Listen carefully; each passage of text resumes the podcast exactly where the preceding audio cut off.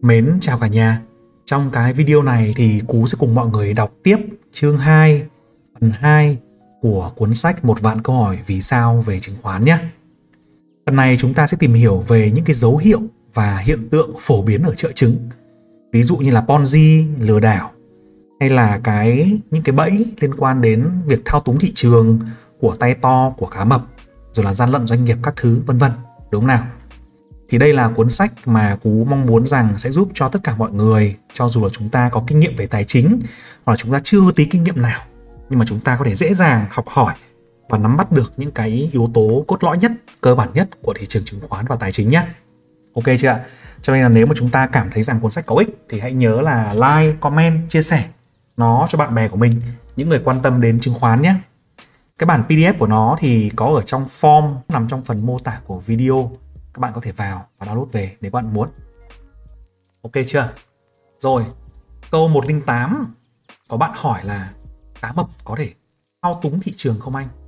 Cá mập thì à, chúng ta được biết là trong tự nhiên ấy, là con cá rất là ghê gớm, đúng không? Gia đình đi bơi lội hoặc đi lướt sóng mà gặp phải cá mập thì thôi rồi, đúng không?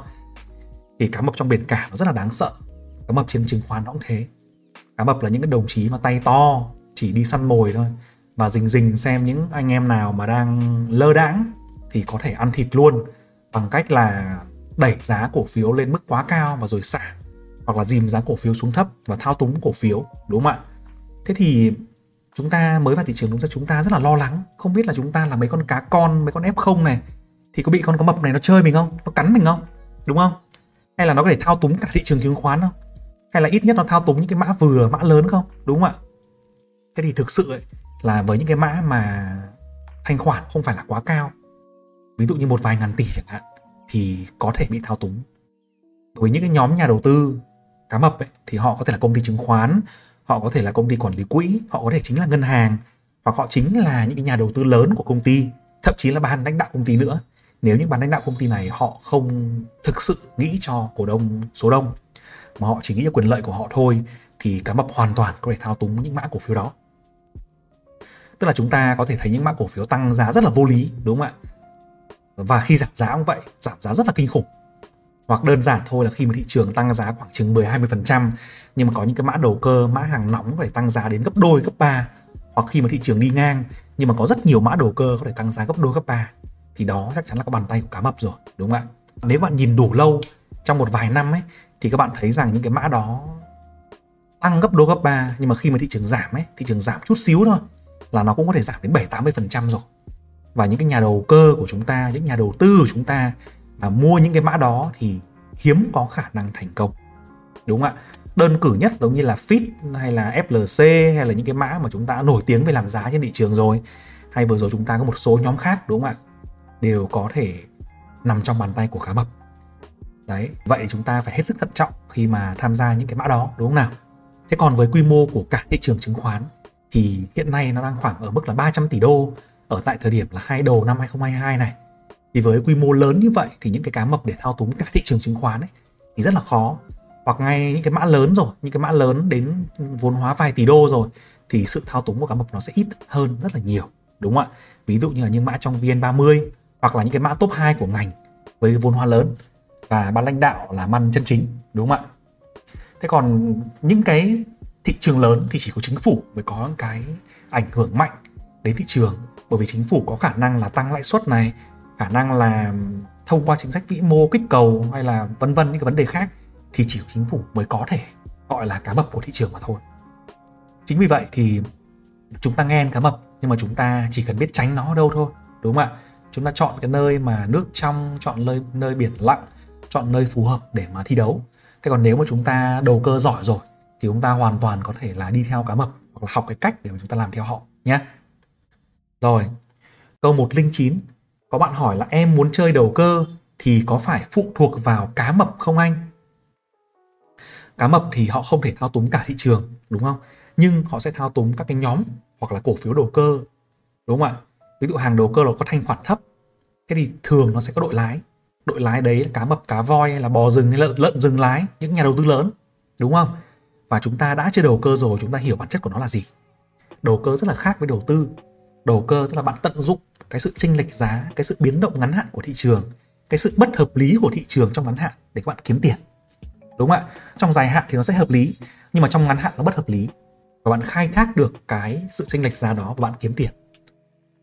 Đấy là đầu cơ. Và trong đầu cơ đấy, nếu bạn hiểu cá mập, bạn hiểu cuộc chơi, bạn hiểu hành vi của thị trường thì đấy là cơ hội tuyệt vời. Đúng không nào? Nhưng nếu mà bạn không hiểu thì nó rất là rủi ro. Thì như vậy thì bạn phải quản trị rủi ro thật là chắc và chỉ dùng cái số vốn có thể mất để tham gia đầu cơ thôi nhé ok chị ạ? Câu 110 là thị trường chứng khoán Việt Nam có gian lận không anh? Thì chứng khoán Việt Nam mặc dù là chúng ta có ban quản lý chợ đúng không? Ban quản lý chợ tức là ủy ban chứng khoán đấy. Hay là có bộ tài chính quản lý ở trên, rồi các cái bộ ngành khác và ngân hàng nhà nước hay là bộ công an, vân vân các kiểu, đúng không? Nhưng mà chúng ta hình dung khi mà chúng ta vào thị trường chứng khoán ấy, chính là vào một cái chợ tài chính. Thế vào một cái chợ tài chính rồi gặp những cái tay buôn cũng bố láo, rồi chúng ta có thể dễ là mua phải hàng lởm hàng giả, hay là gặp phải người bán hàng là bán thách, hết giá cao, đúng không nào? Thì cái chợ chứng khoán nó cũng vậy. Sẽ có những cách thức để lách luật, để gian lận, mà không chỉ ở Việt Nam đâu. Cả những cái thị trường chứng khoán ở Mỹ, hay là những nước phát triển càng lớn thì nó càng tinh vi. Đúng không ạ? Còn nếu các bạn đã từng nghe đến những cái công ty vốn hóa đến cả trăm tỷ đô nhưng mà bị sập, hay là những ngân hàng đầu tư lớn nhất của Mỹ như Lehman Brothers cũng sập ở trong thị trường tài chính vào năm khủng hoảng, hay những công ty kiểm toán lớn nhất cũng có thể bị sập, hay những cái nhân viên đầu tư có thể đánh sập cả một ngân hàng. Tức là những cái việc mà lừa đảo ở trong thị trường tài chính này nó cực kỳ nhiều, chứ không phải là ít đâu. Thế tuy nhiên chúng ta hoàn toàn có thể nhận diện được một số cái hình thức lừa đảo phổ biến, đúng không ạ? Và chúng ta học được cách đánh hơi được cái vụ lừa đảo trông nó như thế nào thì nó sẽ có một vài cái nguyên tắc, một và một vài cách thức gian lận chứng khoán như này cú sẽ chỉ cho mọi người xem, đúng không ạ? Đây, ở đây là tổng cộng là cú đang liệt kê ra khoảng 7 cái cách gian lận phổ biến nhất ở trên thị trường. Thì mọi người cùng lắng nghe phần này. Cái hình thức gian lận thứ nhất ấy là gian lận của doanh nghiệp.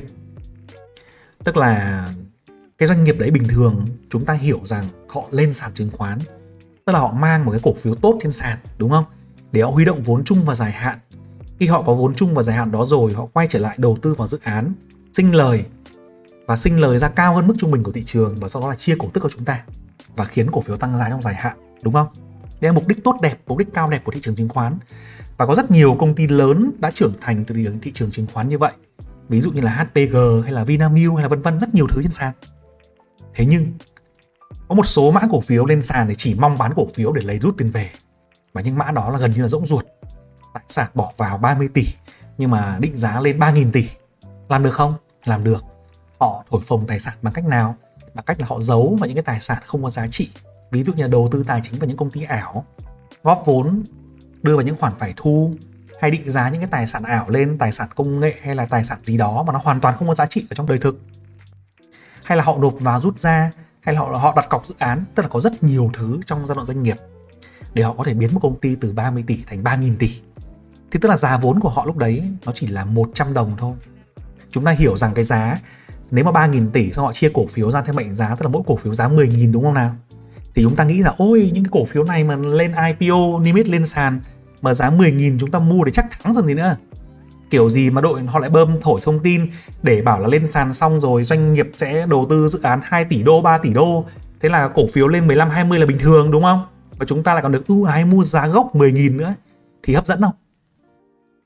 Đúng không ạ? Thế nhưng mà có một số trường hợp những doanh nghiệp lên sàn này thì hầu hết nó chỉ là cổ phiếu chỉ là một cái cái công cụ. Hay chúng ta có tạm gọi nó là con phỉnh của sòng bài mà thôi. Họ tạo ra cổ phiếu gần như là vô giá trị sau đó thì họ bắt tay với đội lái, bắt tay với các doanh nghiệp ảo. Những mã cổ phiếu gọi là hữu danh vô thực và bán trên sàn.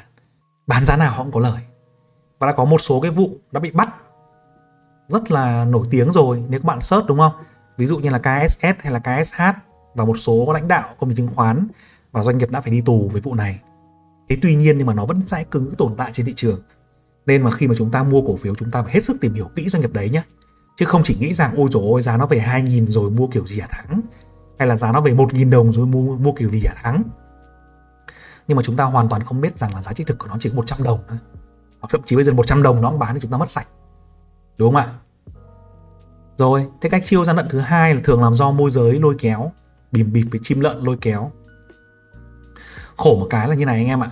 Môi giới thì bản chất là một nghề rất là tốt vì họ giúp cho nhà đầu tư chúng ta có những kiến thức hướng dẫn chúng ta gọi là mua bán chứng khoán và có cái công cụ để chúng ta thao tác trên thị trường tốt hơn, tức là họ hỗ trợ chúng ta mua bán, đúng không ạ? Thế nhưng mà trên thị trường thì luôn luôn tồn tại những cái môi giới là không tốt. Những bạn này thì kiến thức thì không có nhiều, thì thường là theo đuôi một vài người phân tích khác hoặc thậm chí là theo đuôi cá mập, hay là theo đuôi những người môi giới lung tung khác. Đấy, họ cũng chả có kinh nghiệm gì cả. Và thế là họ cũng chỉ muốn là chúng ta mua đi bán lại thật nhiều, còn chúng ta có lời có lỗ họ chả quan tâm và họ lôi kéo chúng ta là hôm nay mua, ngày mai bán. Xong hôm sau thì long con này, hôm sau lại short con kia, rồi lại chuyển từ dài hạn sang phái sinh, chuyển từ phái sinh sang dài hạn, rồi đảo danh mục liên tục. Là chúng ta cứ bị quay trong chóng, mua đi bán lại liên tục. Rồi đu vào nhóm nọ, đu vào nhóm kia, thì cuối cùng môi giới là người ở giữa, họ được lợi, cùng với cả cái nhóm nhà đầu tư của họ. Thế còn chúng ta thì chúng ta chả biết là chúng ta có lợi hay không. Nhưng mà trong đầu năm 2022 ấy chẳng hạn thì có rất nhiều bạn cũng nói rằng là vào nhóm nọ, nhóm kia bị môi giới giới thiệu mã nọ, mã kia. Ban đầu thì bỏ một tỷ vào thì ăn được ờ, một hai trăm triệu thì sướng. Đến khi bỏ 2 tỷ vào thì rớt còn lại có 500 triệu. Lỗ mất tỷ rưỡi. Thế thì cái việc đấy nó cũng rất là nhiều. Thế cho nên chúng ta khi mà dùng môi giới, chúng ta hiểu đúng họ. Họ là người cung cấp thông tin. Họ là người mang lại công cụ hỗ trợ. Và chúng ta phải đánh giá đúng. Đừng có mang cái đồng tiền của mình, rất là nhiều tiền của chúng ta đặt vào tay của những người mà chúng ta chả biết là họ giỏi đến mức nào.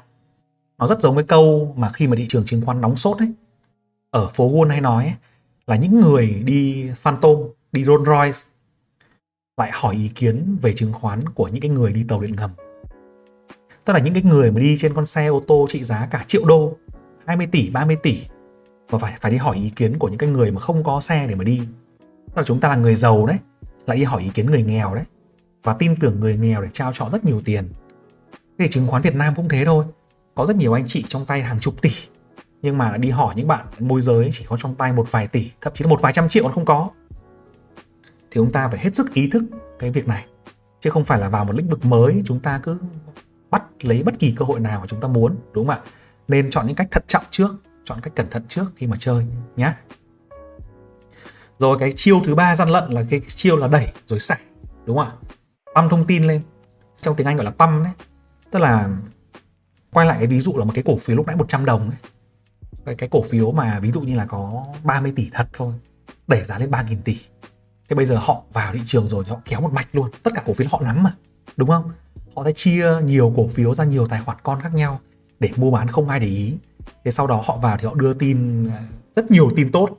Quỹ nọ quỹ kia đến quan tâm nói chuyện rồi ban lãnh đạo đi vi hành dự án rồi lãnh đạo tỉnh, lãnh đạo trung ương, thậm chí là những lãnh đạo rất là cao cấp của chính phủ xuống chụp ảnh, chụp hình.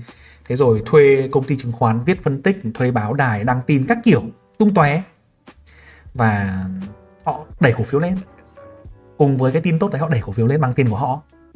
Mà cổ phiếu thì của họ thôi, thì họ tay bên trái mua, tay bên phải bán, cứ liên tục như thế thì giá lên thôi. Đúng không? Thế chúng ta nghe tin, chúng ta thấy ôi thông tin tốt chúng ta thấy nghi ngờ. Chúng ta nhìn sang giá cổ phiếu, chúng ta thấy tin tin chúng ta vẫn nghi ngờ, chúng ta thấy ông anh mình mua một ít lời được 10% thằng bạn cũ của mình mua được một ít lời được 15% thế rồi cả công ty chứng khoán mình đang mở tài khoản, nó cũng hô hào nó mua lời được 20% chết cha rồi mình chậm chân quá rồi mình phi vào. Thế mình phi vào thì mua lúc đấy 30% giá gốc rồi. Thế là đùng một phát, nó xả. Nó xả thì từ 30% rất xuống giá 10 chúng ta lại mua. Đúng không ạ? Pump and đâm đấy, pump là đẩy giá lên, còn đâm là đẩy giá xuống đẩy xuống giá 10 chúng ta bảo ui dồi ôi cổ phiếu này định giá thật của nó nó thấy phân tích là 25.000 cơ. Bây giờ giá 10 là hấp dẫn quá gì? Về giá gốc rồi sợ gì? Mua luôn. Lại mua tiếp vay nợ thậm chí là dùng margin mua. Và đến khi là là cháy sạch tài khoản không còn cái gì cả. Đấy thì cái, cái chiêu đẩy và xả này nó cực kỳ phổ biến. Đẩy hàng rồi xả hàng. Quy trình của nó cũng chỉ vậy thôi là mua hàng thì nắm sẵn trong tay rồi nắm hết hàng rồi thì đưa tin tốt đưa tin tốt xong thì cùng lúc là tay trái tay phải đẩy giá lên. Càng đẩy giá lên càng đưa nhiều tin tốt. Khi mà tin tốt nó cực độ, cực điểm rồi, cùng với thị trường nó đang nóng rồi, thì bà con nhảy vào mua thôi. Thế là xả. Anh em có biết cái vụ nổi tiếng của 2022 rồi đúng không? Anh quyết đấy. Anh quyết, anh ý bảo là không hiểu thị trường nó lên kiểu gì mà nó nóng thế. Mà xả hết hàng rồi, xả hết hàng ngoài rồi nó vẫn lên. Thế là anh ấy bán luôn 70 triệu, anh anh đứng tên luôn. Đấy, anh ấy đâm đến mức đấy. Đúng không ạ? Thì chúng ta nói chung là cái cuộc chơi đầu cơ ấy, nó rất là khó. Nó rất hấp dẫn nhưng nó rất là khó. Mà nếu mà chúng ta không tham ấy, chúng ta không bao giờ chết được. Trong bất kỳ cái môn gì cũng thế môn chứng khoán này cũng thế. Chúng ta không tham chúng ta không bao giờ chết. Tham tham vừa phải tham đúng tham đủ. Cái gì mà không rõ không chắc không chơi thì không chết được. Nên là cẩn thận với pump and dump mọi người nhé rồi thế còn cái trò thứ tư là trò giao dịch nội gián thì sao? Giao dịch nội gián là gì? Nội tức là nội bộ gián là gián điệp đấy. Thì những người thân quen của doanh nghiệp hay là gì môi giới đấy rồi bộ tài chính được kiểm toán ấy, chắc chắn có thông tin nhanh nhẹn hơn chúng ta. Họ có thể mua bán các chứng khoán bằng thông tin bí mật không công khai hoặc là chưa công khai. Tại sao thế? Để các bạn hình dung một thứ đơn giản thôi như là báo cáo tài chính đi đúng không? Thế báo cáo tài chính lập như thế nào? Ví dụ báo cáo tài chính tháng quý 2 của 2022 sắp tới này. Cái báo cáo đấy được lập từ đâu? Từ đội ngũ kế toán của công ty đấy đúng không? Thế kế toán có người có phải là người không? Thế kế toán có chơi chứng khoán không? Thế kế toán có lại quen thân bạn bè không? Và chúng ta mày lại cả có thằng bạn làm bộ phòng kế toán ở công ty đấy đúng không? Chúng ta kiểu gì chả hỏi tin nếu chúng ta quan tâm. Đấy, thì ít nhất là đội kế toán đấy nó biết thông tin rồi. Rồi là đội mà người quen của kế toán nó biết thông tin. Chưa hết là còn đội kiểm toán nó biết thông tin. Kiểm toán là kiểm toán báo cáo tài chính mà và có soát xét quý 2 mà. Ai nữa? Rồi lãnh đạo doanh nghiệp biết thông tin trưởng phòng giám đốc biết thông tin, rồi môi giới thân quen biết thông tin. Tức là một cái nhóm đấy, họ biết thông tin trước chúng ta. Đúng chưa và mặc dù là giao dịch nội gián nó bị cấm, bị phạt, nhưng mà chế tài Việt Nam nó không đủ mạnh. Nó không đủ mạnh. Cho nên ở tại thời điểm 2022 này, Việt Nam là giao dịch nội gián cực nhiều. Thế tuy nhiên những cái thông tin nội gián như vậy thì đôi khi là nó cũng chỉ đúng khi mà thị trường nó ủng hộ thôi. Thế còn mà thị trường nó không ủng hộ á, là vẫn sập như thường đấy. Nên là chúng ta khi mà chúng ta nghe thông tin được doanh nghiệp công bố thì chúng ta phải đánh giá lại ngay thông tin đấy xem là nó có hiệu quả nó có nó có đủ tốt và ảnh hưởng lâu dài đến xu hướng giá của cổ phiếu không chúng ta mới quyết định mua. Còn không thì chúng ta nên bỏ qua những thông tin được đưa ra một cách tức thời như vậy. Vì chúng ta hiểu rằng ở Việt Nam giao dịch nội gián là việc bình thường. Đấy là sự thực. Mình hy vọng rằng trong tương lai 2023, 2024, 2025 cái việc này sẽ được nâng cao mức phạt, nâng cao xử phạt và mang lại sự công bằng cho thị trường và cho các nhà đầu tư nhỏ lẻ khác. Còn hiện nay là nội gián rất là bình thường anh em ạ. Đấy. Cái trường hợp thứ năm là sao? Là bán khống và bóp méo giá cổ phiếu. Bán khống là cái gì? Bán khống thực ra là cái việc này nó nó giống như là cái việc vay cổ phiếu rồi bán ra. Ví dụ chúng ta tính đi, HPG đúng không? Vừa rồi chúng ta thấy một cái nhịp giảm của quý 2 2022 HPG giảm từ 40 về 20. Đúng không ạ? Thì nếu mà chúng ta hiểu được và đánh giá được cái việc này, chúng ta hoàn toàn có thể vay cổ phiếu HPG của một số cái đầu môi giới lớn và sau đó chúng ta bán ra. Chúng ta bán ra 40 và khi nó về 20 chúng ta mua lại và trả. Thì có phải chúng ta rất là ngon không? Đúng không? Thế thì nhưng có một số mã cổ phiếu nó còn ác hơn như thế. Tức đúng ra là HPG nó giảm theo thị trường chung thôi. Thị trường chung giảm thì nó cũng giảm theo có mạnh hơn chút. Nhưng mà có những mã cổ phiếu nó giảm đến 90% luôn. Mà thị trường giảm có 20% tại sao thế? Tại vì khi mà cổ phiếu nó nó rớt đấy đặc biệt các anh em nhìn những mã đầu cơ ấy, những mã mà nội tại không có ấy, nó gần như thế luôn. Khi mà cổ phiếu nó đã rớt rồi thị trường đã xấu rồi thì đội lái nó sẽ bán nó bán thật lực. Nó kiểu như là nó góp gió thành mưa ấy. Nó đẩy cái xu hướng xuống hoặc là bán cho mọi người nát người luôn. Bởi cổ phiếu nó bao nhiêu chả có. Đúng không ạ? Bao nhiêu nó cũng có trong tay. Nó bán và nó đẩy cho mã cổ phiếu xuống thật là sát và chúng ta sợ chúng ta không chịu nổi chúng ta thoát ra thì nó lại gom lên. Đấy thì việc mà bán khống xả hàng nó nó nó làm bóp méo giá cổ phiếu nguy hiểm như vậy rồi gian lận thứ sáu đây là mô hình Ponzi đúng không Ponzi là thế nào? Ponzi là một số bạn nhận ủy thác đầu đầu tư thông thường ở Việt Nam đang có hình thức như vậy. Chúng ta nhận ủy thác đầu tư khi mà thị trường đang ngon. Cam kết lợi nhuận là 15%, 20%, 30% một năm. Thế nhưng mà đến khi mà thị trường nó sập, không chạy được, kẹp. Mặc dù ban đầu cũng không có ý nghĩ lừa đảo đâu. Đến khi mà thị trường nó kẹp rồi, nó rớt rồi. Thì nhà đầu tư hỏi là thấy tiền lãi của anh đâu thì không dám nói là bị lỗ. Ủy thác mà thế là lại huy động tiền của người mới và trả tiền cho người cũ và thế là rơi vào vòng xoáy lừa đảo thế huy động được dễ quá cái người cũ được nhận tiền lãi cao quá lại rủ bạn bè đến đầu tư vào và thế là nhưng mà bản chất của cái thị trường này của cái bạn đó là bạn ấy lấy tiền của người mới trả người cũ và nó không tạo giá trị gì cả và đến một điểm đó nó sẽ vỡ. Một là bạn đi vỡ, bạn đi trốn mất. Hai là vỡ rồi nhà đầu tư đi kiện. Thì việc này trên thị trường chứng khoán Việt Nam là cũng xảy ra khá khá rồi. Nên là khi mà chúng ta hợp tác với ai đó, chúng ta ủy thác cho ai đó, chúng ta phải tìm hiểu họ thật là kỹ, đúng không ạ? Nhìn họ, tốt nhất là nhìn họ qua vài năm. Biết họ vài năm rồi, biết là cái hình thức đầu tư của họ như nào, theo dõi lịch sử, theo dõi những cái phát ngôn, theo dõi những cái kết quả của họ, thì chúng ta mới nên đưa ra cái quyết định hợp tác đầu tư còn nếu chúng ta mới vào thị trường, chúng ta bảo, ôi, có em này hay lắm, có anh kia giỏi lắm. Thế nọ thế kia rồi, tìm hiểu rất là kỹ, hỏi rất là nhiều thông tin nhé hình thức thứ bảy là thao túng. Thao túng giá ờ, thao túng báo cáo tài chính. Thì cái này thì cũng rất là phổ biến. Tại sao phổ biến? Tại vì có rất nhiều doanh nghiệp, họ thao túng chính báo cáo tài chính của họ, làm đẹp con số. Ví dụ như tăng doanh thu lên, giảm chi phí đi để tăng để khai man lợi nhuận, tăng tài sản lên, giảm khoản nợ đi tại sao họ làm thế? Tại vì doanh nghiệp nó có hai cách kiếm tiền. Một là kiếm tiền bằng cách là kinh doanh, cốt lõi, đúng không nào? Bán hàng và thu tiền về. Hai là họ kiếm tiền trên thị trường chứng khoán, kiếm tiền từ chính nhà đầu tư đấy. Nếu họ biết được rằng thị trường đang ngon và bây giờ đúng ra cái doanh thu này chúng ta, cái doanh thu này là chúng ta phải ghi nhận trong 4 quý, đúng không? Ví dụ như này, ví dụ như một công ty họ muốn tăng doanh thu họ thấy thị trường đang rất là ngon, đang rất là nóng hổi và sắp tới là họ cần tăng vốn, đúng không? Họ cần tăng vốn bán trả bán cổ phiếu cho cổ đông bằng mệnh giá để cổ đông mua. Thì họ cần phải show lên một cái báo cáo tài chính rất là đẹp để cổ đông phi vào. Thì họ muốn tăng doanh thu. Thì bây giờ họ có một cái dự án dự án đấy đang xây dựng dở dang, bất động sản ấy chưa đủ điều kiện để bán, đúng không ạ? Dự án là chưa đủ điều kiện để bán. Ví dụ đúng ra là nếu mà bán đủ điều kiện để bán, tức là chung cư thì phải làm xong móng, đấy giấy phép xây dựng các thứ vậy ok rồi, làm xong móng mới được bán được, đúng không? Thì họ bảo bây giờ bán cái này từ giờ đến cuối năm cũng thu được một nghìn tỷ đấy. Nhưng mà lúc đấy thì lỡ mất cơ hội của thị trường, thôi bây giờ mình ghi nhận luôn. Thế là tìm ra một công ty đối tác, công ty sân sau tao bán cho mày dự án này, cả dự án này nghìn tỷ. Đấy, thằng kia ok, anh bán cho em thì em ghi cho anh nghìn tỷ doanh thu, tiền thì em trả từ từ, đúng không ạ? Nhưng mà lập tức là họ sẽ có ngay một cái khoản lợi nhuận từ việc chuyển nhượng dự án rồi thế còn tiền thật thì công ty đối tác này kìa, nó bán từ từ, nó thu về sau thì họ thu về. Nhưng mà ngay lập tức trong quý này đã đã có cái phần là chuyển nhượng dự án thu về nghìn tỷ rồi. Thế anh em chúng ta lúc đấy là mắt nhắm mắt mở trong tài khoản ba bốn chục mã xanh xanh đỏ đỏ. Thấy con này thu được nghìn tỷ doanh thu, đúng không? Thế là thôi, bấm nút mua luôn.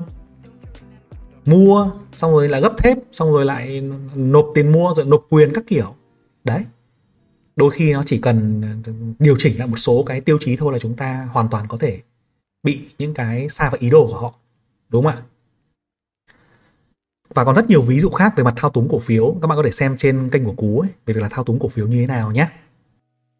Rồi câu ờ, 111 có bạn hỏi rằng là tại sao em nghe nói có lừa đảo Ponzi trong chứng khoán vậy anh? Ừ, mọi người đều thấy cái hình thức này nó nó cứ xảy đi xảy lại, lặp đi lặp lại mãi trong nhiều năm, đúng không? Nó hết từ cái này đến cái kia. Nó đến từ đa cấp, nó đến từ à, bán mỹ phẩm, bán dược phẩm, nó bán từ bán đủ kiểu. Xong nó đến bitcoin, nó đến crypto, nó đến chứng khoán, nó đến đủ kiểu, bảo hiểm các thứ. Cái ponzi là một cái thứ game tội phạm lừa đảo, nhưng nó luôn luôn đánh vào những cái thị trường mà đang màu mỡ, và có nhiều người mới, và đánh vào lòng tham của chúng ta. Bản chất của ponzi là huy động vốn đa cấp, đúng không? Lấy tiền người sau trả cho người trước. Ví dụ bây giờ cú huy động tiền của anh em, một tỷ, cam kết tháng sau trả tỷ mốt, cao một tháng 10 phần trăm. Mọi người sướng quá mọi người nộp tiền vào đây. Thì cú cứ lấy tiền của người mới trả người cũ, người mới trả người cũ. Và đến khi là các bạn hô hà bạn bè vào và đến một ngày nào đó cú thấy là thôi, đủ rồi. Bùng mang mã ôm tiền chạy mất. Thế mọi người mất tiền thôi. Thế thì trong chứng khoán nó cũng vậy.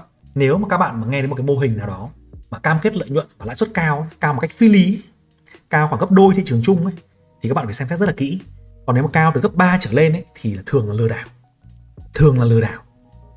Đúng không ạ? Gấp đôi là một thứ rất là khó trong dài hạn rồi. Còn gấp 3 thì là lừa đảo. Gần như là lừa đảo. Và chúng ta xem kỹ cái con người đó, xem kỹ cái đội nhóm đấy, xem kỹ cái cách mà họ chào bán cho chúng ta thì chúng ta sẽ đánh giá được ngay thôi chúng ta cứ tạm thời là gác lại lòng tham tí, cất lòng tham ở nhà, khóa cửa lại. Xong đến nói chuyện, đến xem như nào. Chúng ta đã cảm nhận được ngay thôi. Đúng không? Đấy. Cái câu 112 cũng giống tương tự như vậy này, là có cách nào để em có thể nhận biết được dấu hiệu của mô hình lừa đảo Ponzi không? Đúng không? Thế thì có vô vàn cách đấy, nhưng mà có năm cái dấu hiệu này chúng ta xem này. Thứ nhất là đảm bảo mang lại lợi nhuận cao hơn hẳn thị trường chung với ít rủi ro. Đã đầu tư làm gì không có rủi ro, chắc chắn có rủi ro thế còn bố nào bố ấy đảm bảo lợi nhuận cao mà không có rủi ro là bố đấy đang lừa đảo cao? Đúng không ạ? Cái việc mà cam kết an toàn vốn ấy, trong đầu tư ấy, là rủi ro trừ khi bạn mua sản phẩm đầu tư với lãi suất cố định. Đúng không ạ? Bạn mua sản phẩm đầu tư lãi suất cố định như là kiểu trái phiếu hay là những sản phẩm fixed in, income ấy, hoặc là fixed income ấy, thì còn nói được. Rồi cái dạng thứ ba ấy là mình thấy rằng là cái người mà huy động vốn ấy, họ đầu tư với các loại tài sản rất là mới rất là khó xác định giá trị và tính toán rủi ro lợi nhuận như nào? Đúng không ạ? Thế rồi họ cũng hô hào chúng ta là không phải làm gì mà vẫn có nhiều tiền. Đấy, cứ ngồi yên mà giờ có nhiều tiền thôi. Và đặc biệt một cái chiêu nữa chúng ta thấy rằng là họ luôn luôn chiêu mộ nhiều người trong hệ thống và thưởng hoa hồng cho những cái người đấy. Khi mà mà những người đấy giới thiệu được khách. Vì bản chất mô hình Ponzi là như vậy, trả lại cao để kêu gọi hệ thống, tăng trưởng hệ thống lên. Ok chưa? Rồi cái câu 113 là cách phòng tránh làm giảm cạm bẫy Ponzi hay là kim tự tháp. Cách phòng tránh thì đấy anh em nghe ở trên đấy. Có tư duy là đừng có tham thị trường này là, là không tham thì không chết được đúng không? Tham đúng thôi. Còn cái gì mà chúng ta thấy nó ngon quá chúng ta phải xem lại xem kỹ là ok. Thị trường nó rất là hấp dẫn nhưng mà để mà làm giàu kiếm tiền từ nó ấy, thì nó cần một cái sự kiên nhẫn này cần một sự tỉnh táo này và đặc biệt là cần cái sự quản trị rủi ro để đảm bảo vốn vốn an toàn còn nếu anh em mà máu quá, muốn mút những cơ hội nó ngon quá, nó nhanh quá thì khó lắm. Cú có một cái câu mà dặn mọi người rất là nhiều đấy, là thà là lau nước miếng, còn hơn là lau nước mắt. Thị trường đừng có tham tham vào rồi là không không dứt ra được đâu, nguy hiểm lắm, nhá. Câu 114 em nghe rất nhiều về lái bẩn, nhưng mà chưa hiểu rõ về cách thức hoạt động của lái bẩn là gì. Anh có thể giải thích ngắn gọn không anh? Thì chắc là anh em nào mà chơi chứng khoán cũng nhìn thấy cái đồ thị của cái cây thông Noel rồi, đúng không? Là tăng một phát khoảng chừng 20 phiên, tăng khoảng 7 8 lần 20 phiên. Thế xong rớt một phát cũng 20 phiên, đúng cái thông Noel luôn. Thì những cái năm trước đây thì có AAA này, có Ross này, rồi FLC này Fit này. Năm gần đây thì có của Louis Capital này, rồi gần đây nữa, thời kỳ vừa rồi lại còn có một loạt những mã khoáng sản này, hay là nhóm hút, nhóm, rất nhiều nhóm, đúng không ạ? Thì họ rất nhiều phương pháp để lùa chúng ta vào. Họ có tiền, họ có quyền, họ có quan hệ, họ có thông tin. Họ lại là chủ công ty nữa, thì rất rồi thì nữa chúng ta làm gì có cửa mà đánh với họ, đúng không? Anh em hình dung là lái bẩn thường nó có ba cái dấu hiệu như này. Một là về ban lãnh đạo của doanh nghiệp. Ban lãnh đạo đấy là có từng có cái lịch sử là mua bán làm giá cổ phiếu. Và họ mua bán cổ phiếu rất là nhiều, kinh doanh cổ phiếu rất là nhiều. Đúng không ạ? Và rất là đặc biệt là gì? Là khi mà giá cổ phiếu về dưới 10.000 tức là về 2.000 3.000 ấy thì mấy bố này đứng ra bán. Thế khi mà giá cổ phiếu lên rất là cao đúng đỉnh ấy, để đã thi nhau mua. Nó vô lý vãi đúng không? Tại sao lại khi về thấp lại mang ra bán? Mà khi mà lên cao thì lại mua. Thì chúng ta nếu mà chúng ta để ý cái chu kỳ trong vài năm chúng ta thấy ấy, là khi mà họ mua vào trên đỉnh ấy thực ra là tay trái đẩy tay phải thôi công bố mua vào để xả hàng ra cho anh em. Những cái gì mà họ giao dịch trong tên của họ ấy đều là che mắt mọi người hết còn tài khoản thật của họ là họ không đứng tên họ đâu. Họ để dưới 5% để bán không phải công bố. Họ có hàng chục tài khoản thật như thế, ở ngoài, để xả hàng. Thế khi họ công bố là lãnh đạo đứng ra mua chẳng hạn, thì có thể là họ chỉ mua cho vui thôi, mua từ tài khoản khác thôi. Nhưng mà để chủ yếu là giá lên trên đỉnh để xả hàng thôi. Còn họ mua ở đáy là sao? Họ mua ở đáy tức là họ đảo cổ phiếu sang nhóm cổ đông nhỏ bên ngoài, tài khoản nhỏ bên ngoài ấy. Ví dụ đã bán ra ngoài giá 30.000 rồi thì bây giờ xả sau đó là là đâm cổ phiếu về giá 5.000 về 5.000 thì đăng ký bán. Đăng ký bán để làm gì? Được hai mục đích. Một là xả hàng tiếp để cho bà con sợ. Boom bán nốt về 2.000 3.000 thứ hai là chuyển cái hàng trong tài khoản của họ sang tài khoản của những cái tài khoản nhỏ hơn tài khoản bên ngoài ấy. Cái tài khoản bên ngoài đấy dễ mua dễ bán. Đấy là ban lãnh đạo nào mà cứ chơi cổ phiếu nhiều mua đi bán lại là ăn đòn. Rất là mệt mỏi. Chúng ta nên né nhé cái dấu hiệu thứ hai ấy, là báo cáo tài chính rất là yếu. Doanh thu thì ảo, rồi trôi sụt thất thường, rồi giấu rất nhiều tài sản trong những cái thứ công ty, con, rồi đầu tư dự án đặt cọc tiền cho vay phải thu các kiểu, tung tóe. Phần lớn tài sản ở đấy, mặc dù công ty vẫn thiếu tiền đi vay ngân hàng, vẫn trả lãi ầm ầm. Thế nhưng mà lại đầu tư vào toàn những cái thứ tài sản không sinh ra tiền. Đúng không ạ? Lúc nãy mình có ví dụ là công ty có 30 tỷ lên 3.000 tỷ là có đấy thế còn trên sàn hiện nay cũng có rất nhiều công ty trị giá chỉ một nghìn tỷ thôi, nhưng mà nó đẩy lên cả đến mấy chục nghìn tỷ. Thế xong lại dùng cái cổ phiếu đó làm tài sản đảm bảo. Để đi thế chấp cho việc phát hành trái phiếu. Rất nhiều đấy, rất nhiều. Các bạn có thể xem video của cú để hiểu thêm cái đấy. Đúng không? Ví dụ, có những công ty mà có tài sản chỉ có 20 tỷ nữa thôi, nhưng mà ban lãnh đạo nộp vào 180 tỷ để tăng lên 200 tỷ. Thế sau đó dùng ngay 180 tỷ đấy chuyển ra ngoài để mục đích là mua những cái dự án bên ngoài đầu tư tài chính. Cái bản chất doanh nghiệp chỉ có 20 tỷ thôi. Nhưng mà 20 tỷ còn là nhiều đấy. Có nhiều doanh nghiệp có 20 tỷ để vốn lên 2.000 tỷ hoặc là 20.000 tỷ vẫn có. Đúng không ạ? Vẫn có. Còn tài sản thực ra là đều dòng tiền làm gì có. Tài sản đều ở bên ngoài hết. Nhưng công ty đấy nó tồn tại vì mục đích của nhóm cổ đông đấy. Mục đích nào đó thôi. Còn chúng ta mua vào chúng ta chết. Rồi những cái tin tức về công ty. Chúng ta nhìn thấy cách ra tin của cái loại này như này. Khi mà cổ phiếu nó rất là ảo. Nó ra tin, cả tin chính thức, cả tin hội nhóm, rồi cả tin môi giới bơm ra các kiểu. Thường ngoài này rất là mạnh về network, mạnh về môi giới, mạnh về đội nhóm. Chuẩn bị đánh lên ấy, hoặc đánh lên ấy, thì tin tức dồn dập rất là kinh. Có những cái tin mấy tỷ đô, ví dụ như là chúng ta để con fit ngày xưa cũng thế. FIT ấy. cứ mỗi khi đánh lên là thông tin toàn dự án tỷ đô. Dự án 1 tỷ 2 tỷ 3 tỷ đô, nhảy vào. Rồi làm việc với quỹ nọ, làm việc với quỹ kia FLC cũng vậy. Đúng không ạ? Thì chúng ta để ý những cái hàng là hàng nóng được liệt kê vào nhóm hàng nóng nhóm hàng đầu cơ ấy, tức là nội tại không có mấy nhưng mà đầu cơ là chính ấy, thì chúng ta thấy rằng cái kiểu giá tin như vậy rất là đều. Oánh lên thì tin đột biến kinh khủng luôn. Và tin càng tốt tin càng nhiều tự nhiên thấy cổ phiếu quay đầu giảm và giảm sàn hàng chục phiên luôn. Thì nếu mà công ty nào có ba cái loại thông tin này thứ nhất là ban lãnh đạo chuyên đánh đấm cổ phiếu thứ hai là báo cáo tài chính yếu nhiều tài sản ảo thứ ba là kiểu thông tin tin tức ảo về công ty có lịch sử ấy chúng ta tránh xa ra, đúng không? Tránh xa ra. Thế còn thích chơi sổ số, thích đánh bạc thì vào. Còn anh em mà đánh cơ bản thì nên tránh xa. Câu 121 có bạn hỏi là có phương pháp nào hay là nhà đầu tư nên làm gì để tránh gian lận chứng khoán không? Đúng không?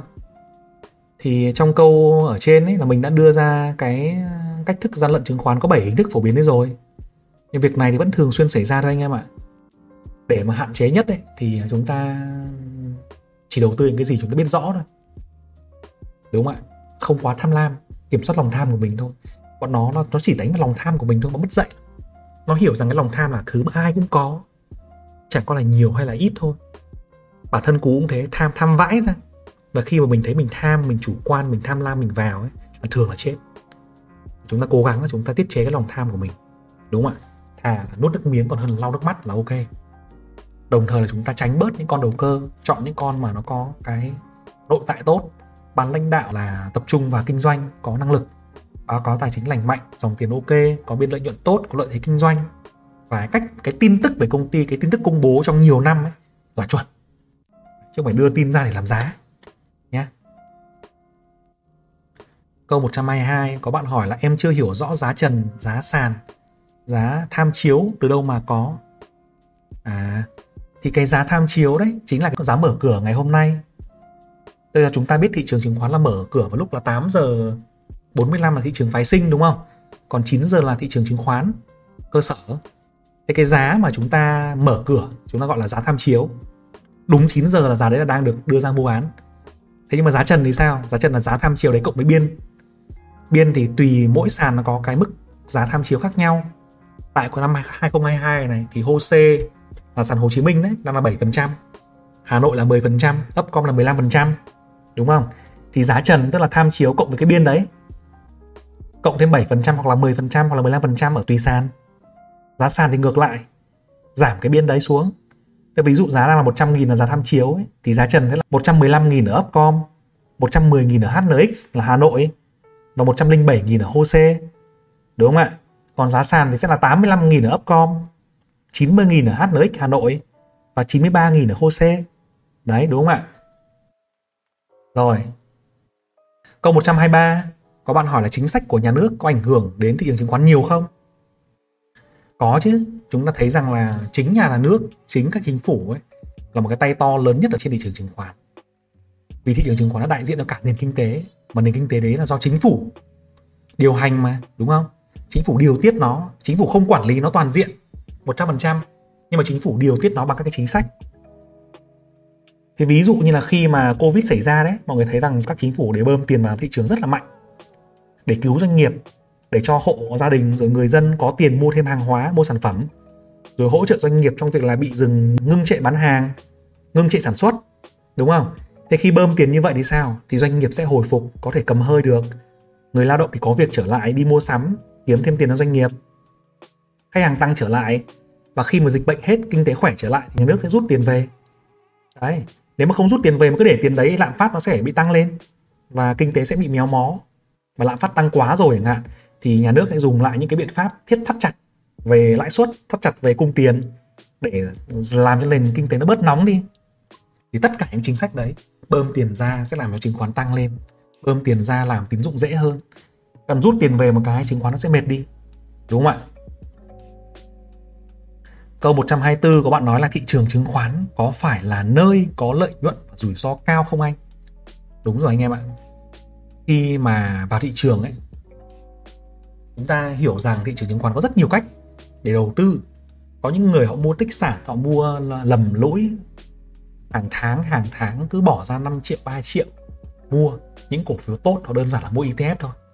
Thì trong dài hạn họ có lợi nhuận tăng cao kinh khủng khiếp với lãi kép thế nhưng mà cái điều đó thì nó thường là ít người làm được.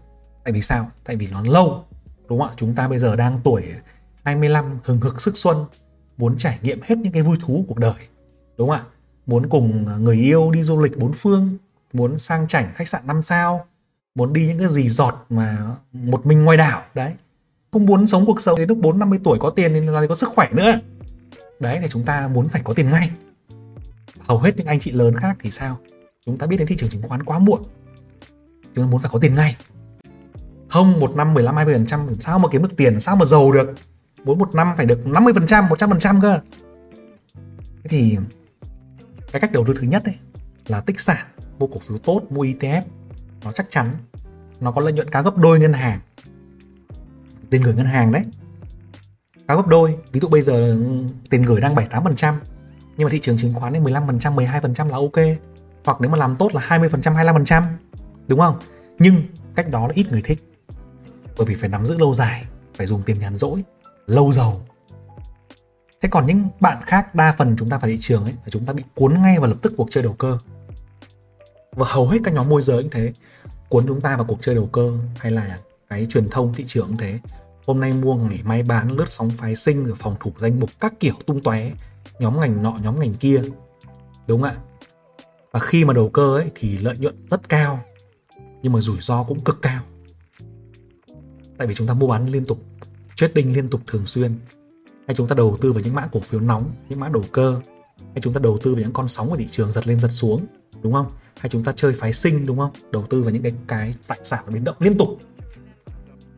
Thế khi mà chúng ta làm như vậy ấy, mà chúng ta không quản trị được rủi ro ấy, thì lợi nhuận là có đấy nhưng mà có thể là bị mất hết tiền. Và chúng ta chỉ có làm lợi ở nhà cái thôi. Nhà cái là ai? Là công ty chứng khoán cái cái là trung tâm lưu ký là cái sở các cái sàn thu phí chúng ta. Làm dịch vụ thôi. Còn bạn bán ngay lập tức là cú đi vật nhau với bạn đi. Bạn bán cú mua. Hai thằng chả biết thằng nào lỗ lãi đã. Ngày hôm nay là bạn bán mà mình mua T3 đã về đâu mà mình biết đúng không? T3 mà về mà nó rớt thì là bạn thắng. Bạn có lời bạn bán được giá cao mình thua. Thế nhưng mà hai thằng là phải có một thằng thua một thằng thắng đúng không? Nhưng cái thằng ở giữa ấy, ăn. Doanh nghiệp ăn vì bán được hàng ra ngoài. Sàn ăn vì thu được phí, công ty chứng khoán ăn vì thu được phí. Thế bây giờ phí nó quay vòng liên tục như vậy, chúng ta thiệt. Đấy, thế cho nên là chúng ta nếu kể cả các bạn muốn là đầu cơ, và các bạn xác định trở thành một nhà đầu cơ chuyên nghiệp, thì cái việc mà tiết chế giao dịch, quản trị rủi ro là việc mà chúng ta phải cực kỳ cẩn trọng và làm nhé, làm tốt. Chúng ta mới hy vọng có được lợi nhuận tốt. Ok chưa? Câu 125 có bạn hỏi là làm sao nhận biết xu hướng thị trường uptrend và downtrend vậy anh? Anh em nào mà khi tham gia thị trường ấy cũng đều muốn biết cái cái điều này. Uptrend thì chỉ có mua thôi, cứ mua là thắng. Còn downtrend thì chỉ có bán này, mà bán là thắng, đúng không? Thì cơ bản nhất trong lý thuyết sóng down ấy nó có 6 nguyên tắc cơ bản rất quan trọng. Nhưng mà nói về downtrend uptrend ấy, tức là cái khi thị trường tạo cái đỉnh sau cao hơn đỉnh trước, đáy sau cao hơn đáy trước thì nó là uptrend cộng với cái khối lượng nó phải tích cực nữa. Còn khi thị trường tạo cái đỉnh sau thấp hơn đỉnh trước đáy sau thấp hơn đáy trước thì nó là downtrend. Đúng không? Và để mà đến uptrend và downtrend ấy, thì thường nó sẽ trải qua những cái hình thức trung gian. Trừ những cái thời điểm mà thị trường nó biến động quá hoảng loạn như là chiến tranh, dịch bệnh, như là covid vừa rồi ấy, thì nó đang từ downtrend nó nhảy thành uptrend luôn. Vì chính phủ can thiệp quá mạnh mẽ, đúng không? Còn bình thường thị trường trải qua những chu kỳ kinh tế, nó sẽ có thể trải qua những chu kỳ hàng năm hoặc là hàng tháng, ít nhất là vài tháng còn dài hơn thì có thể là một vài năm. Như hôm trước cú có làm một cái video thống kê trung bình cái thị trường mà downtrend ấy bear market ấy là khi nó rớt từ đỉnh xuống đáy nó mất trung bình là 9,6 tháng. Có thể dài hơn là một hai năm. Đúng không ạ? Thế còn đại khủng hoảng có thể kéo dài đến 3 năm. Đấy để mà lên thành uptrend hay là để mà xuống thành downtrend thì nó sẽ trải qua những một loạt cái xu hướng nhỏ xu hướng tích lũy. Còn chúng ta mà là nhà đầu tư dài hạn thì chúng ta cũng không cần phải lo lắng quá nhiều đâu chúng ta cứ dùng cái nguồn vốn nhàn rỗi chúng ta đầu tư và chúng ta đợi chúng ta đầu tư vào doanh nghiệp tốt có cái khả năng kinh doanh vượt trội so với thị trường ấy đúng không ạ? Thì không không có lo lắng nhiều.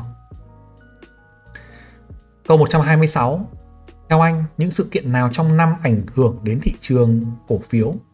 Và lúc nào thì nên đứng ngoài? Bạn này là bạn đầu cơ thuần thế này. Thì những cái sự kiện mà trong năm ảnh hưởng đến thị trường cổ phiếu ấy, thì thường là những cái thời điểm mà ra thông tin công bố về thông số vĩ mô ví dụ như là GDP, CPI, chính sách của chính phủ sắp tới như thế nào. Tại vì chúng ta hiểu rằng thị trường chứng khoán nó tăng hay là nó giảm dựa vào hai yếu tố cơ bản thôi. Một là cái dòng tiền ở thị trường nhiều ít. mà dòng tiền này đến từ chính phủ, đến từ nhà đầu tư, đến từ dòng vốn nước ngoài nước trong. Và hai là nó đến từ cái lợi nhuận của doanh nghiệp nhiều ít. Đúng không ạ? Thì khi mà chính phủ đưa ra những thông tin vĩ mô ấy, nó sẽ cho chúng ta những cái phân tích để đánh giá rằng sắp tới chính sách nó sẽ là như thế nào. Đúng không ạ? Ví dụ như là liên quan đến chính sách, liên quan đến vĩ mô, chúng ta đánh giá được là ngân hàng sắp tới động thái gì, ngân hàng nhà nước ấy, chính phủ sắp tới sẽ có động thái gì, bộ tài chính sẽ có động thái gì, đúng không ạ? Nếu mà nóng quá rồi thì chúng ta phải cân nhắc có thể là sắp sửa bị thắt chặt không? Nếu mà lãi suất cao quá CPI cao quá rồi, lạm phát cao quá rồi thì có khả năng là lãi suất sẽ bị cao lên không? Và chứng khoán sẽ bị giảm không? Nếu mà GDP bị lệch đẹt quá thì có thể một là vào chu kỳ suy thoái, đúng không? Hai là chính phủ sắp sửa phải có gói kích cầu hay không? Đấy, thì chúng ta phải học về phân tích vĩ mô để đánh giá thông tin này, đúng không? Thế còn ngoài ra đến doanh nghiệp thì sao? Là chu kỳ liên quan đến báo cáo.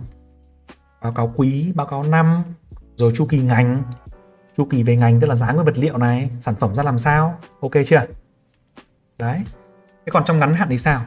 Là ngày review của những ETF review nhóm chỉ số VN30, rồi ngày đáo hạn phái sinh, thì những cái sự kiện này nó sẽ tạo ra những cái cung cầu ngắn hạn của việc là vào ra thị trường, đóng trạng thái. Thì thường chúng ta nên nên tránh những ngày đó. Thì một số thông tin chúng ta không dự đoán được. Thì với những thông tin dự đoán, chúng ta tốt nhất là dừng giao dịch, không giao dịch với nhà đầu cơ. Đúng không ạ? Có bạn hỏi câu hỏi này bị trùng ở trên là giá trần và giá sàn lệch bao nhiêu phần trăm so với giá tham chiếu? Thì cú đã nói ở trên rồi là giá trần ở HOSE là 7%, trần sàn đấy. HNX là 10%, upcon là 15% nhé. Đấy. Câu 128. Các doanh nghiệp trên sàn chứng khoán tại Việt Nam có bị kiểm soát không? Nếu mà không kiểm soát thì chúng ta toi lâu rồi anh em ạ, đúng không? Thì các doanh nghiệp trên sàn chứng khoán đã bị kiểm soát bởi ít nhất là ba cái cơ quan. Một là trên sàn ấy thì bị kiểm soát bởi cái sở giao dịch chứng khoán đấy ví dụ bạn niêm yết cổ phiếu ở HOSE là sàn là sở giao dịch chứng khoán Hồ Chí Minh ấy, thì bạn sẽ bị sở kiểm soát theo quy định của sở. Ngoài ra thì còn sẽ có ủy ban chứng khoán kiểm soát bạn, kiểm tra hồ sơ niêm yết, kiểm tra quy định công bố thông tin, các kiểu, đúng không? Cái ngoài ra nữa thì gì sẽ được những cái công ty kiểm toán làm báo cáo và cũng gọi là một dạng kiểm soát. Thì những công ty kiểm toán được chấp nhận kiểm soát gọi là làm kiểm toán công ty niêm yết ấy thì họ sẽ làm báo cáo đấy thế còn ngoài ra nữa thì sao? Nếu mà có dấu hiệu hình sự dấu hiệu vi phạm thì sẽ báo cáo lên bộ tài chính báo cáo ngân hàng nhà nước và chuyển hồ sơ sang cơ, cơ quan công an. Đúng không ạ? Thế tuy nhiên nhưng mà những đại cao thủ ở Việt Nam những đại cao thủ ở nước ngoài mà họ đã cố tình lừa đảo rồi thì họ sẽ có những cái bộ những cái đội nhóm những cái gọi là đội luật sư sừng sỏi giúp họ tư vấn cho họ rằng làm thế nào để lách luật làm thế nào để bị phạt ít nhất ăn được tiền nhiều nhất. Đúng không ạ? Đấy, thì chúng ta có thể hiểu là cố gắng tránh. Nếu mà không hiểu cuộc chơi thì thường là nên tránh. Cái này thì nói thì dễ làm thì khó đúng không? Nhưng mà chúng ta với bản thân cú sau nhiều năm chúng ta thấy rằng là cú không hiểu cái gì cú không chơi nên chắc ăn nhất.